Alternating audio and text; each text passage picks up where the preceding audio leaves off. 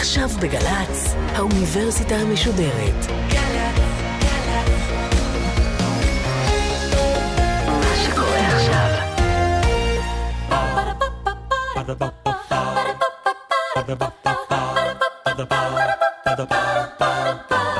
האוניברסיטה המשודרת מציגה מהים התיכון למזרח התיכון עם ליעד מודריק והסמסטר דת ומדינה והפעם שיחה עם הדוקטור יוכי פישר עמיתת מחקר בכירה וראש תחום הלימודים המתקדמים במכון ון ליר בירושלים על חילון וחילוניות. עורכת ראשית מאיה גאייר שלום לכם, ערב טוב, אתם על האוניברסיטה המשודרת. נושא הסמסטר שלנו הוא דת ומדינה, ולאחר ששמענו בשבועות האחרונים הרצאות מבוא על דת ומדינה בכלל, ועל דת ומדינה באסלאם בפרט, וגם נכנסנו לפרטים, היום אנחנו שוב מרחיבים את זווית ההסתכלות שלנו בניסיון להתמקד בעצם בחזיתות השינוי ביחסים העדינים האלה שבין דת ומדינה. בשבועות הקרובים נעסוק כאן בסוגיות בסיס כמו נישואין, חינוך ומשפט. אבל לפני כל אלה אנחנו מבקשים לדבר על רעיון החילון ועל הדרך שבה הוא קנה לו אחיזה ברחבי העולם, לצד מגמות של התחזקות דתית שגם היא מתרחשת במקביל.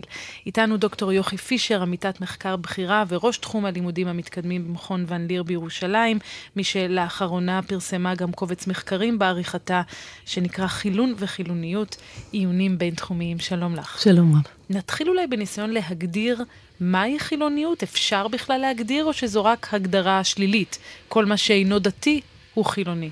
אני חושבת שקודם כל צריך להפריד בין מה שדיברת בפתיח שלך על חילון כתהליך, כתהליכי חילון, לבין איזושהי הוויה או איזשהו מושג שנקרא חילוניות.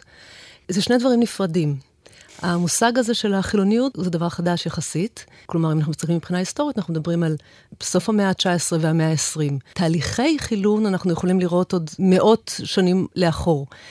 העניין עם החילוניות, העניין הייתה שיש טמון בתוכה פרדוקס, בגלל שהיא תמיד מוגדרת באופן יחסי לדת שממנו היא יוצאת.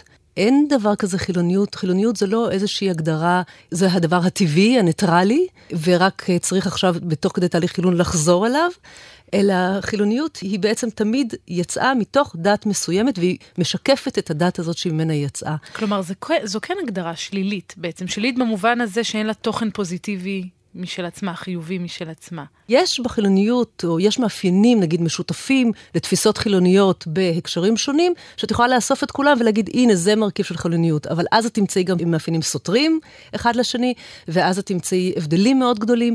אז אני לא רוצה להגיד שאין לחילוניות קיום, אני אבל רוצה לומר, וזה אני, אני, אמשיך ואומר, גם אני מתארת לעצמי בהמשך השיחה שלנו, שכל ההבחנה הזאת, החדה כל כך, בין החילוניות לבין הדתיות, היא הבעיה. שם בעצם המקור של חוסר היכולת שלנו אחר כך להגדיר מה זה החילוניות. למה בעצם? בגלל שזוהי הגדרה שהיא הגדרה, צריך לעשות לה היסטוריזציה, ולומר זוהי הגדרה מערבית, שמקורה נוצרי, ומקורה בדת הנוצרית ובתפיסות הנוצריות, שהיא דיכוטומיה שהיא מלאכותית, היא קונסטרוקט, שכמעט בשום הקשר לא עובד כך. ובמהלך המאה ה-17, 18, 19, 20, מה שהתחיל בעולם הנוצרי הוחל על חברות אחרות, שניסו לעשות לעצמן תהליכי הבחנה בין דתיות לחילוניות, וכל הזמן עסוקות בזה שקשה להבחין. כי אני חוזרת באמת, בהקשר גם של הדברים האלה, זה אפילו מקבל משנה תוקף, לשאלה על ההגדרה השלילית או החיובית. אפשר כן, והזכרת את זה, לדבר אולי על ערכים שמגדירים חילוניות. למשל, חופש, או הומניזם, או ליברליות. אפשר לדבר, לא, אפשר לדבר על ערכים שמגדירים חילוניות.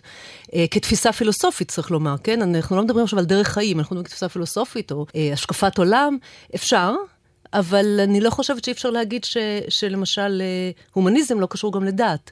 אנחנו כולנו יודעים שאת הרציחות הגדולות ביותר אה, במאה ה-20 נעשו לא בשם הדת, אה, אלא בשם ערכים לכאורה ששייכים לעולם החילוני, שאליו משייכים גם את ההומניזם. לכן... את מדברת על פשיזם, נאציזם, כן, כן, כן, כן. קומוניזם. כן, זאת אומרת, אה, יש איזושהי תפיסה שלו רק היינו מתפטרים מהדתות האלה, הכל היה, היינו חיים בפציפיזם ושלום ו- וכולי. ומאוד לפעמים שוכחים שאת הרציחות הגדולות ביותר לא נעשו בשם הדת. אז בואי נדבר על תהליכי החילון, שאת אומרת מקורם עוד מאות רבות בשנים אחורה, זה מתחיל בתוך הדת הנוצרית, את מכוונת מה ללותר? או... אני יכולה לכוון את זה ללותר, אני יכולה לכוון את זה אפילו קודם. פה נכנס עוד נקודה מאוד מאוד חשובה. מה אנחנו מדברים כשאנחנו מדברים על חילון? על מה אנחנו מדברים? יש הרבה מאוד רבדים של חילון. יש רבדים של ממסדיים, שהממסד, שה, אם זה הקשר הנוצרי, הממסד הכנסייתי, למשל, מאבד מסמכותו. אוקיי? זה סוג אחד של חילון. יש חילון של תפיסות. מתפתחות תפיסות דאיסטיות, אתאיסטיות. דאיזם זאת התפיסה אה, שאומרת, יש משהו שיצר את כל הדבר הזה, כן? אפשר לקרוא לו אלוהים, אפשר לקרוא לו איזושהי ישות או איזשהו משהו שיצר את כל הדבר הזה מלכתחילה, אבל מאז אין לו שום קשר. אין, כלומר, אין השגחה. אין השגחה, אין לי מחויבות כאדם לאיזושהי ישות טרנסצנדנטית או בתוך העולם הזה, אלא היא קיימת, אבל אני מכונן את עולמי. אנחנו כחברה מכוננים את עולמנו. זה הדאיזם. והאתאיזם הולך צעד קדימה ואומר גם אין שום ישות שמלכתחילה אין שום דבר כזה שיצר. אנחנו לחלוטין לא מאמינים בשום כוח. על-טבעי שיצר ומשגיח על כל העולם הזה. ועוד בתוך הערת הסוגריים שבה כן. אנחנו מפרשות uh, מונחים כן. ונותנות כן. הגדרות, וחילוניות מול אתאיזם. שוב, אתאיזם זו תפיסה פילוסופית. מה המשמעות שלה, איך אתה חי, נגיד שאת, שאת אישה אתאיסטית, איך את חיה בתור אישה אתאיסטית, אין לזה שום קשר לתפיסה הפילוסופית. אנחנו מכירים הרבה מאוד אנשים שהם חיים חיים הלכתיים, נגיד בעולם היהודי, חיים הלכתיים, והתפיסות שלהם הן תפיסות אתאיסטיות. כלומר, שומרים על המצוות, אך לא מאמינים בקיומו של האלוהים? כן. וההפתעה תמיד שמתלווה לתפיסה הזאת היא הפתעה שנובעת שוב מתוך איזושהי השקפה דיכוטומית, שהיא, היא, כמו שאמרתי, קונסטרוקט מלאכותי. אה, יש את המושג הזה בהקשר הגלובלי, לא רק בהקשר יהודי, שמדברים על belonging without believing. אני שייך, אנשים שייכים אה, לקהילה, אני שייכת לכנסייה מסוימת, לבית כנסת מסוים, לחברה מסוימת, כי זה נותן לי כל מיני דברים, חינוך טוב לילדים שלי, הקשר, חוויית השתייכות וכולי, אבל אני לא מאמינה באלוהים.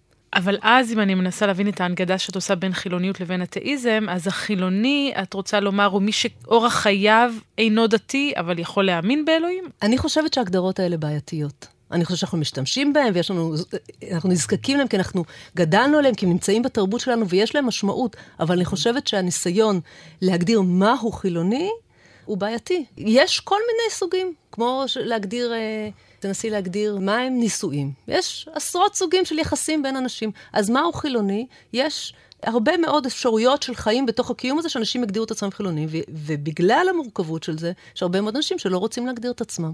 אז בואי נחזור לתהליכי החילון, אחרי שסיימנו את. אה, הערת השוליים הזו.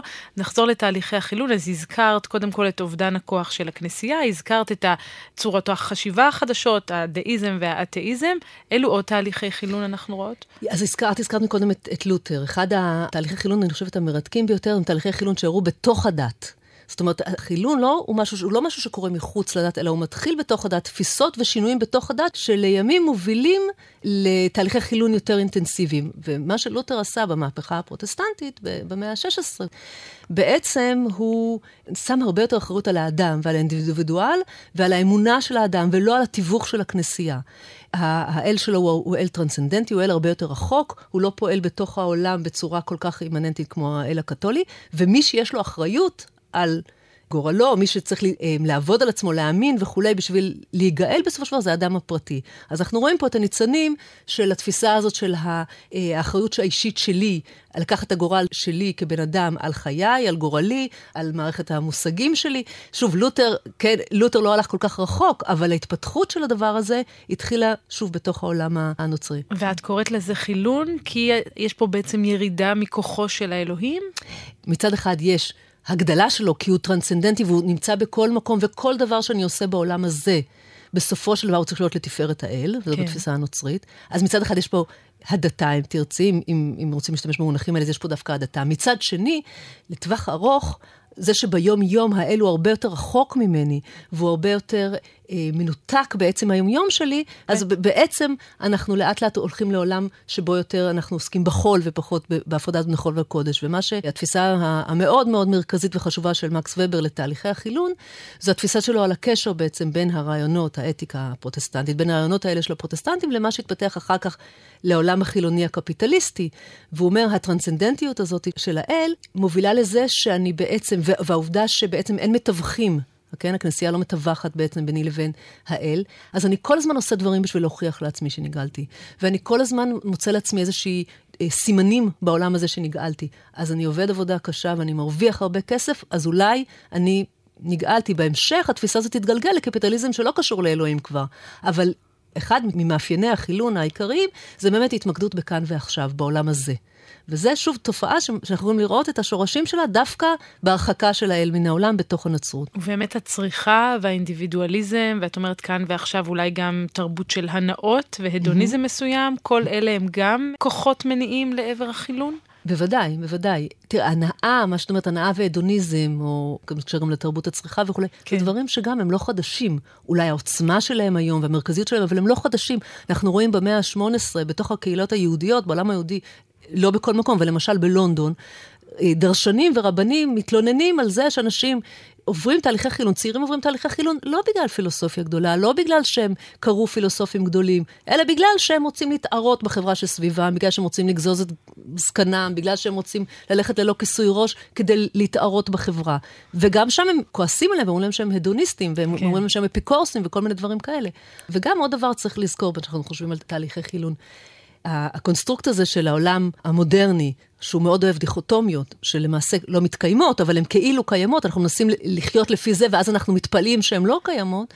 הקונסטרוקט הזה שפעם היה עולם דתי, והנה לאט לאט הפך להיות עולם חילוני, הוא קונסטרוקט בעייתי, בגלל שתמיד היו אנשים שלא חיו לפי חוקי הדת. אנחנו, אנחנו יודעים, יש להם תמיד שמות גם, כן? גם בתוך העולם היהודי, גם בתוך עולם אחר. כן. תמיד היו אנשים שהיו אדישים. תמיד היו אנשים שכפרו. ושוב, וזה לא המצאה של העולם המודרני. ואת אומרת, מדברת על האמירות האלה, על כך שהעולם נהיה יותר חילוני, שנזרוק לדיון את ניטשה ומות האלוהים, וההכרזה על כך שהדת היא כבר אה, בטלה? אה, אפשר לזרוק לדיון את ניטשה. אני חושבת ששוב, ניטשה הוא, ייחודי מאוד, אבל הוא גם המשך של תפיסות שהיו לפניו, והמקור של זה הוא דווקא בתפיסות של הנאורות, של ההשכלה, שהאמינה ש... לו רק נהיה תבוניים, ולו רק נלך לפי השכל שלנו, ולו רק נתפטר מכל האמונות הטפלות וכולי וכולי וכולי, ולו רק נתפטר מכל הממסד הכנסייתי המושחת, אה, לו רק נעשה את כל זה, אנשים כולם ינהגו באופן אה, רציונלי והגיוני ושוויוני אחר כך וכולי וכולי. לא כל הוגי ההשכלה היו נגד הדת עצמה, אלא נגד הממסד, וצריך כן. להבחין הרבה פעמים, אנחנו מתבלבלים בין מרידה נגד הממסד, לבין המהות של הדת. ורוב הוגי ההשכלה ומה שנקרא תור התבונה והנאורות וכולי, יצאו נגד הממסדים הדתיים, ולא נגד הדת עצמה. ניטשה ואחרים כבר עשו את הצעדים הנוספים, והם אמרו בעצם, בעצם האלוהים מת. ואז נשאלת השאלה, לא איך לחיות את החיים, איפה לשים את הדת בצורה, במקום יותר נכון, אלא מה התפקיד. פתאום התחילו לשאול, מה בעצם, למה אנשים היו צריכים את הדת? כן. למה היא שימשה עבורם? היו ועודם. אנחנו היום רואים ש, שעודם, אבל אם אנחנו היינו מדברות בתחילת המאה ה-20... כן, אז התחושה או, היא שזה כמעט פס מן העולם. התחושה הייתה שיש עוד כמה אנשים שצריך לשכנע אותם, כי הם פרימיטיביים, והם, אה, והם אה, עוד תקועים בכל מיני אה, תפיסות ישנות. אבל ייקח זמן וזה יגיע, ואנחנו נשכנע את כולם שלו רק נפעל כולנו לפי הרציונליות וכולי וכולי, ועקרונות השוויון והחירות וזה וזה, אנחנו בסופו של דבר הדת תיעלם מן העולם. אם לשאול חושב... מונחים מעולם אחר, קץ ההיסטוריה. הגענו ל... כן, כן, זה לא עולם אחר, זה אותו עולם, זאת אותה תפיסה, זאת אותה תפיסה של הנאורות שהמשיכה ושל הליברליזם, שאנחנו רואים אותו היום מול העיניים, קורס לחלוטין, אבל שהאמין ושהיה בטוח בזה שהדת תיעלם. שוב, שהיא תוחלף בדברים אחרים, הצורך הזה יוחלף בדברים אחרים, או שהיא תיעלם לחלוטין. והזכרנו כל מיני גורמים שהובילו לה, או הניעו את התהליך הזה. לא דיברנו לא על מדע וגם לא על הלאומיות, שגם היא נתפסת ככוח נכון. ש... שני הדברים האלה מתחילים לצמוח בד בבד, גם מה שאנחנו קוראים המדע המודרני במאה ה-16, וגם ניצני הלאומיות, שהם מתחילים במאה ה-16-17, אבל מגיעים לשיא במאה ה-18-19. כמובן, המדע עם הספקנות שלו. עוד דבר שאפשר להוסיף לזה, כמובן, גילוי העולם החדש מבחינה אירופאית. זאת כן. אומרת, יש אנשים שלא רק שהם לא מאמינים בנצרות, הם לא שמעו על ישו, הם אפילו לא כופרים כי הם לא שמעו עליו. אז מה זה אומר על הדת שלנו? אם עד עכשיו הכרנו סביבנו רק יהודים וקצת מוסלמים, כן. אבל כולם האמינו באותו אל, פתאום אנחנו רואים אנשים שלחלוטין... אז העניין של הספקנות הוא עניין מאוד מאוד משמעותי, והיחסיות שלנו אה, בעולם, כמובן העניין של המדע החדש, והאדם כעומד אה, במרכול תפיסות שעוד הגיעו מהרנסאנס, של האדם כעומד במרכז העולם. והלאומיות. והלאומיות, כמובן שהיא נתפסת על ידי הרבה חוקרים כתחליף. כתחליף לתפיסות הדתיות. זאת אומרת, המשהו הזה שבא כשהעולם החל להתחלן באופן אה, המוני הרבה יותר במאה ה-19 ולא לפני כן, שאנשים עברו לעיר ואיבדו את הקשר לקהילה ול, ולריטואלים הקודמים ו- וכל המהפכה אחרי המהפכה התעשייתית וכולי, וחיפשו איזשהו עוגן אה, זהותי להשתייך אליו, אז הלאומיות נכנסה, ו... העתיקה הרבה מאוד תפיסות וריטואלים והתנהלויות של העולמות הדתיים. יש, כן. גם, יש גם מדינות שכמעט אסרו מלחמה על הדת, צרפת למשל, או טורקיה, אולי נשמע קטע מדבריו של שגריר טורקיה בוושינגטון, זה מ-2008, אבל הוא חוזר אחורה, הוא מסביר את הכוח של החילוניות של טורקיה כמייצבת הדמוקרטיה. בואו נשמע. Turkey's success as a democracy is owed to the fact that the separation of uh, state and religion was done at a very early stage. Our constitution, our laws are all based on contemporary civilization precepts, not uh, religious precepts. אז הוא אומר בעצם, החוקים שלנו, כל תפיסת העולם שלנו, כל, כולם מושתתים על כך שטורקיה היא חילונית, והחילוניות נתפסת באמת אולי כהולכת יד ביד עם הדמוקרטיה, בניגוד לדת, בהקשר הזה של דת ומדינה. זו, אני מתארת לעצמי שגם זו דיכוטומיה שאת כן. רוצה לדחות. מתי הוא אמר את זה? הוא דיבר ב-2008. אוקיי, אז קודם כל, rest my case. כלומר, אנחנו רואים מה קורה, מה קורה היום uh, בטורקיה. כן. Uh, שאטאטורק התחיל את ה, בתחילת המאה, את ה, בתחילת המאה ה-20, את ה, עשה את המהפכה המאוד אלימה ומאוד אגרסיבית של הפיכת טורקיה לחילונית, שכללה באמת uh, צעדים מאוד מאוד אגרסיביים שהוא uh, גזר על, על כל ההתנהלות הדתית. הוא ביטל את, ה, את כל התפיסות של הוואקף. אולי הדוגמה הקיצונית ביותר, הוא הפך את uh, יום ראשון ליום המנוחה. הוא הפך את הכתב, כלומר, הוא לא רצה כתב שנתפס, הכתב הערבי, אותיות ערביות, שנתפסו כמוסלמיות, הוא הלך על הכתב הלטיני, והוא אסר התנהלויות אה, דתיות כאלה ואחרות. אנחנו רואים מה קרה שם, זאת אומרת, אולי הדוגמה הטורקית היא באמת הדוגמה הקלאסית. לניסיון לכפות את התפיסות, התפיסות המודרניות האלה של חילוניות ולהשתמש בהן כדי ליצור, הרי משהו בעצם הצעת הטורק זה ליצור הומוגניות לאומית אחרי התפוררות האימפריה העות'מאנית. והוא השתמש בחילוניות, בתפיסות החילוניות הזרות, הזרות לחלוטין לאסלאם ולחברה העות'מאנית, וזה לא עבד. ואת אומרת לא עבד, וזה מוביל אותי באמת לזרם הפוסט-חילוני. אפשר כבר לדבר היום על, על זרם כזה?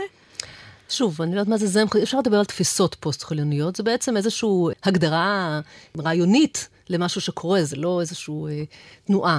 וההגדרה הזאת היא אומרת, שוב, העולם ש, שאטאטורק חי בו, או שהסוציולוגים של ראשית המאה ה-20 חיו בו, שהוא אמר, העולם הולך והתחלן כל הזמן, זה לא יקרה. זה לא יקרה וזה לא קרה. ואיך אנחנו מסתכלים עכשיו על העולם, אז בואו ננסה להבין בכל זאת באיזה עולם אנחנו נמצאים. והתפיסות הפוסט-חילוניות בעצם אומרות, תסתכלו, החילון היה קונסטרוקט מומצא, לא עבד, בואו נסתכל ונראה שבעצם הדברים מעורבבים אחד בשני. מה שאנחנו קוראים תפיסות חילוניות ודתיות, הדברים בעצם הם, הם באיזשהו תפיסה היברידית אחד בתוך השני, וזה העולם שאנחנו חיים בתוכו. שאנחנו מצד אחד עוברים בו תהליכי, כן ממשיכים ועוברים בו תהליכי חילון, וגם בתוך החברה הישראלית. ובאותו זמן אנחנו עוברים מה שנקרא גם תהליכי הדתה. וזה עולם שהוא פוסט התפיסה הזאת של, של החילוניות, כן? וזה קשור גם לזה שהדתות עצמן משתנות, ואולי הופכות להיות חלקן לפחות יותר פתוחות, כי כל אחד יכול באיזשהו אופן להרכיב לו דת משלו? בוודאי. קודם כל, הדתות תמיד השתנו. זה לא עכשיו רק הן משתנות, הן משתנות כל הזמן. הן משתנות כל הזמן גם למול תפיסות חילוניות, בוודאי. אז גם בתוך התפיסות הדתיות, ניקח דוגמה היהודית הישראלית, היום יש הרבה יותר אה, מנעד של אפשרויות. לבחור או להתנהל בתוך הדת בצורה מסוימת, שגם לזה אפשר לקרוא, אם רוצים, פוסט-חילוניות או פוסט-דתיות, אם מאוד רוצים להשתמש במונחים האלה. אז הבאת אותנו לישראל. בישראל אה, חילוניות יש בה משהו מיוחד בהשוואה לשאר העולם? אפשר בכל זאת לדבר על חילוניות ישראלית? קודם כל, לדבר על חילוניות אפשר. אין, את, שואלת אם אפשר משהו מיוחד לעומת החילוניות האחרות, בכל חילוניות יש משהו מיוחד. אנחנו לא מיוחדים בכלום בהקשר הזה, אה, ובחילוניות הישראלית יש לה, היא חולקת עם נגיד חילוניות אחרות מאפיינים משותפים. באמת, ניסיון לדגש על, על חופש, ניסיון לדגש על אפשרויות הבחירה וכולי, אבל היא גם ייחודית אה, בהרבה מאוד דברים, ואולי הדבר הבולט ביותר, וזה באמת בקשר הגורדי, הבלתי הפיך, בין הדת ללאומיות. ובהקשר אה, הזה אולי שווה לצטט את אמנון רז קרקוצקין מאוניברסיטת בן גוריון, שדיבר על הפרדוקס של החילוניות הישראלית. אנחנו לא מאמינים באלוהים, אבל בכל זאת חושבים שהוא הבטיח לנו את הארץ. נכון, נכון. אנחנו פה אומר, אומרת החילוניות הישראלית במרכאות, אנחנו פה כי אלוהים הבטיח לנו את הארץ, אנחנו לא מאמינים בו. אה, וזה, אני חושבת, ההגדרה הזאת של, של פרופסור רס קרקוצקין, היא בדיוק לוכדת את, את הפרדוקס הזה שאנחנו חיים בתוכו, ואנחנו ממשיכים לחיות בתוכו, ואני בספק אם נצליח לצאת ממנו. כי כל עוד ההגדרה של המדינה הזאת היא מדינה יהודית, זה כבר בתוכו יש את ההגדרה הדתית. כי אי אפשר להפריד פה בין הלאומיות לבין, לבין הדת. כי כל עוד אפשר להפך פה אזרח באופן אוטומטי על ידי זה שאתה יהודי, זוהי הגדרה דתית. וההגדרה של, של ישראל כיהודית דמוקרטית היא בדיוק חלק מהעניין הזה, ואני רוצה לחזור לנושא הכללי שאנחנו עוסקים בו לאורך כל הסמסטר של דת ומדינה. בדרך כלל אנחנו מנגידים בין דת ומדינה בתפיסה שהאחת דתית והשנייה חילונית, נגיד mm-hmm. המדינה. גם בישראל ההנגדה הזאת תקפה, מדינה ישראלית היא חילונית? מול הדת? קודם כל, ההבחנה הזאת, מה שהסיסמה הזאת, הפרדת דת ומדינה, היא, היא בעיניי סיסמה כמעט ריקה. הסיסמה הזאת היא סיסמה שאפשר לשאוף אליה, אפשר לשאוף למרכיבים מתוכה, אבל כאיזושהי אידיאולוגיה שלמה, קודם כל היא כמעט לא קיימת בשום מקום בעולם. יש לנו איזו נטייה לחשוב שאנחנו בישראל סובלים מהמון דברים בגלל הקשר הזה בין הדת ומדינה, ובמקומות אחרים הכל מופרד. כמעט אין מדינה בעולם שיש בה הפרדה. אבל וגם... רגע, שנייה, אני עוצרת כן. אותך כדי לאתגר. כן. אה, שמענו למשל את אה, דוקטור תומר פרסיקו שסיפר לנו על המודל הצרפתי או על המודל האמריקאי. נכון. שבהם לפחות מכוח חוק, בצרפת ודאי וודאי, זה כן. אפילו בכוח, יש הפרדה בין דת ומדינה. נכון, אבל הדת והמדינה שם הן שונות. הדת, זה מה ש... ופה אנחנו חוזרים לתחילת השיחה שלנו. מה זה חילוניות? זה קשור לדת שממנו הכל נובע. פה ההגדרה של הלאום הזה, ההגדרה של הלאומיות, היא הגדרה דתית. אז אם רוצים להפוך את ישראל למדינה, לא ניכנס פה להגדרות פוליטיות, אבל מדינה של כל האזרחים שלה, שלא קשורה להגדרות של יהדות, אז יהיה אפשר לדבר על מה שקוראים הפרדת דת ומדינה. אני חושבת שכשמדברים פה על הפרדת דת ומדינה, מה שמדברים תמיד זה בעצם מה קורה במרחב הציבורי, ועל מה שאנחנו קוראים במילים אחרות אה, תופסים ככפייה דתית. על זה אנחנו מדברים בעצם, זה מה שכואב לאנשים, ובצדק, וזה מה שמפריע, דרך אגב, גם להרבה מאוד אנשים שמגדירים את עצמם דתיים. וזה מאבק פוליטי. פה השדה הוא שדה פוליטי, ואני חושבת שיש הרבה יותר אנשים בארץ שתומכים באמת בפלורליזציה יותר של האפשרויות של, המרחב הציבורי. אבל אני לא יודעת אם אנחנו היינו רוצים לאמץ את המודל הצרפתי, שבו לנש, נגיד לנשים אסור להיות עם בורקה במרחבים ציבוריים. אז בואי נשאר במרחב הפוליטי הישראלי. אה, אחת הדוגמאות אולי הבולטות לניסיון אה, ליצור מפלגה בעלת כוח שהחילוניות היא הדגל שלה, היא שינוי של טומי לפיד, בואי נזכר. אנחנו רוצים בהקמתה של ממשלה חילונית שכוללת את הליכוד, את העבודה ואת שינוי. אם לבסיס ירצו להצטרף עוד מפלגות, אנחנו נשמח לעבוד איתן מלבד עם המפלגות החרדיות. אז כך טומי לפיד מדבר על אה, ממשלה חילונית ועל מפלגה חילונית, ואיך את רואה את הניסיון הזה לתרגם חילוניות לכוח פוליטי? אני לא יודעת אם היינו מאתגרים את אה, טומי לפיד, אה, זיכרונו לברכה, אם היינו מאתגרים אותו, מה, על מה הוא מדבר כשהוא מדבר על חילוניות, איך זה נראה בשטח, האם באמת הוא מתכוון לא, למשל, לא למול את, את בניו, את נכדיו, האם על זה הוא מדבר? על חילוניות כזאת של, שיש בצידה, נגיד, אתאיזם, מה הוא עושה עם הלאומיות בהקשר הזה, עם הלאומיות היהודית בהקשר הזה. אני לא יודעת מה הוא היה עונה על כך. מה שאני אומרת, זה, בוא, זה לא עובד. זה אף פעם לא עובד, וההימור שלי, שוב, שכל עוד המדינה תהיה מוגדרת כמדינה, כל עוד המדינה היא מדינה יהודית, זה לא יעבוד. בגלל שהציונות מושתתת, כמו שאמרת מקודם, היא מושתתת על הגדרות שהן הגדרות תיאולוגיות. על המקום הזה שאנחנו נמצאים בו, בגלל ש... ואנחנו נמצאים פה ולא נמצאים באוגנדה, בגלל שזאת ארצנו שהובטחה לנו מדורי דורות. על אף שהחלוצים עצמם היו ברובם לא דתיים בכלל, ודיברו הרצל, אם את חוזרת להרצל, אז הוא דיבר על מדינה חילונית לחלוטין. הרצל דיבר על מדינה שבה, נכון, שבה הרבנים יהיו, בעצם זה יהיה איזשהו סוג של הפרדת רשויות, משהו כזה, ויש כן. תחום אחד שהוא תחום חילוני. הוא דיבר על זה, אבל הציונים הראשונים, כמו שאת אומרת, קודם כל הם כולם, רובם הגדול באו מרקע דתי, דתי מאוד. מבשרי הציונות. וזה, וכל, אבל כל התפיסה שלהם של הגאולה, הם באו לגאול את האדמות. מאיפה זה לקוח? מה זה הגאולה הזאת? הם בעצם עשו העתקה של התפיסות הדתיות, של התפיסות הלאומיות. ההנחה שלנו, כאילו, פעם הייתה פה חילוניות, כן? פעם הייתה פה חילוניות מוחלטת והיא עבדה ואיננה, היא תפיסה מוטעית לחלוטין.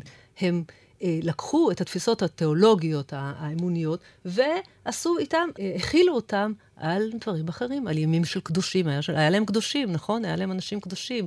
היה להם uh, ימים קדושים, היה להם uh, סמלים, המנונים uh, וכולי, שהם בעצם מה שאנחנו קוראים דת אזרחית לחלוטין. אז אם אני מנסה להבין ממך, נוכח מה שאת אומרת על ההיסטוריה ועל ההקמה של מדינת ישראל, שהיא בעצם עירוב של דת ומדינה, mm-hmm. של לאום ודת, mm-hmm. את אומרת, גם היום אנחנו צריכים למצוא את העירוב הזה, כי חילונית לגמרי בלתי אפשרי. אז אנחנו צריכים למצוא איזושהי נוסחה שתאפשר לנו להכיל דת ומדינה ביחד בצורה ש... אני חושבת שהציבור, מה שנקרא הציבור החילוני, ששוב, הרי כל פעם יש סקרים וכולם מתפלאים, איך זה יכול להיות שכל כך מעט אנשים מגדירים את זה? אבל כן, כל כך מעט אנשים רוצים להזדהות עם התווית הזאת, עם כל מה שהיא אומרת. אז את אומרת שמעט אנשים רוצים להזדהות כחילונים בגלל מה שזה מייצג, שזה מה? שזה ריק? מה? העגלה הריקה? אה, ריק, לפעמים זה מייצג אנטי לדת, אנטי למסורת, אנטי לדיאלוג עם המסורת. אה, תופעה שאנחנו רואים שהרבה יותר ויותר אנשים מגדירים את עצמם כמסורתיים. הגדרה שפעם הייתה שייכת לתפיסה מזרחית, של אנשים שבצדק רב התנגדו לזה שניסו להשית עליהם בכוח את ההבחנות המערביות האלה, שלא היו קיימות בארצות שמהם באו היהודים, בארצות עבר שמהם באו היהודים. הם חיו יפה מאוד את, ה, את ההרמוניה הזאת. בא המערב בתהליך של קולוניזציה, ונסה להגיד להם, אתם דתיים או חילונים. אמרו, לא, אנחנו מסורתיים. היום יותר ויותר אנשים מבינים את הכוח של ההגדרה הזאת, כי היא בעצם אומרת, אני בדיאלוג עם, עם המסורת שלי, אבל אני לא חי איזה שהם חיים הלכתיים מוחלטים שמוכתבים לי מדורי דורות על ידי רבנים. אז עכשיו אני סוגרת את הסוגריים בחזרה וחוזרת לשאלה הקודמת, שבעצם דיברה על הצורך הזה למצוא איזושהי, איזושהי פשרה. זה מה שאת אומרת בעצם. זה בעצם איזשהו ריקוד כזה, שדרך אגב, שוב, מתרחש בכל מקום בעולם היום. אנחנו לא מיוחדים בכך. בכל מקום, בעצם האתוס הליברלי, שחשב שיכול להיות איזה מרחב ניטרלי, חילוני או, או משהו כזה של המרחב הציבורי, והוא היה, כמו שאמרתי, בעצם ניסיון לכפות את האתוס הנוצרי הניטרלי, לא עבד. ובכל מקום עכשיו בעצם אה, מחפשים את התמהילים הנכונים. אני חושבת שיש באמת המון אה, התנגדות למה שנתפס פה ככפייה דתית, אבל כשמגיעים לקלפי, זה אף פעם לא הנושא העיקרי. הנושא העיקרי פה הוא תמיד יהיה הנושא הלאומי. הלאומי, הלאומני, האתני, בסופו של דבר. ולכן תמיד, או לפחות עד היום, המפלגות הדתיות המסוימות, שקשורות הרבה יותר ויותר לעניין הלאומי, הם אלה ש, ש, שימשיכו לתת את הטון מבחינת, ה, מבחינת החקיקה. מה שכן קיים, וזה דבר שהולך ומתגבר, זה אפשרויות אלטרנטיבות אחרות.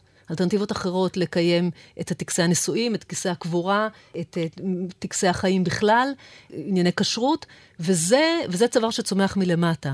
אז שם אני דווקא מאוד אופטימית. אני אופטימית ש, שמה ששוב, אותן uh, כפיות דתיות במרחב הציבורי, יש להם, יש דרכים עוקפות. לעקוף אותם, שברור שעדיף שהם היו באות מ- מלמעלה, כן?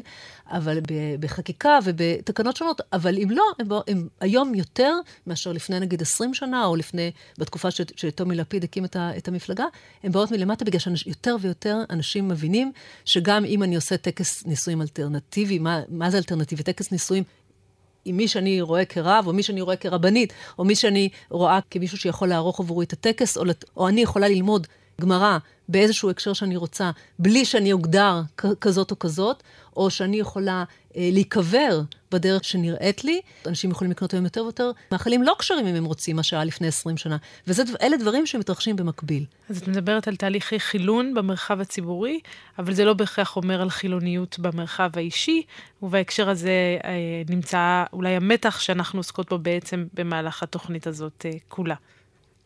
אני רוצה מאוד להודות לך על הדברים המעניינים האלה, דוקטור יוכי פישר, תודה רבה. תודה רבה. ותודה רבה גם לטכנאי שלנו, ניב בן אלי.